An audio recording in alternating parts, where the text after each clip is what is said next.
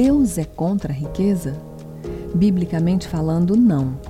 Deus condena a idolatria ao dinheiro ou aos bens, pois assumimos que esses ídolos nos salvarão e deixamos então de confiar em Deus como provedor de tudo aquilo que precisamos.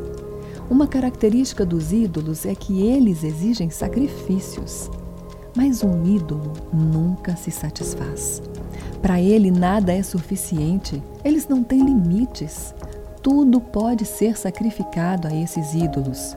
Coisas, relacionamentos, a natureza, vidas humanas. Nada escapa do seu apetite insaciável. Para acessar na íntegra essa e outras 33 reflexões, adquira o devocionário da Estação da Criação pelo site www.livrou.com.br ou na amazon.com em formato digital.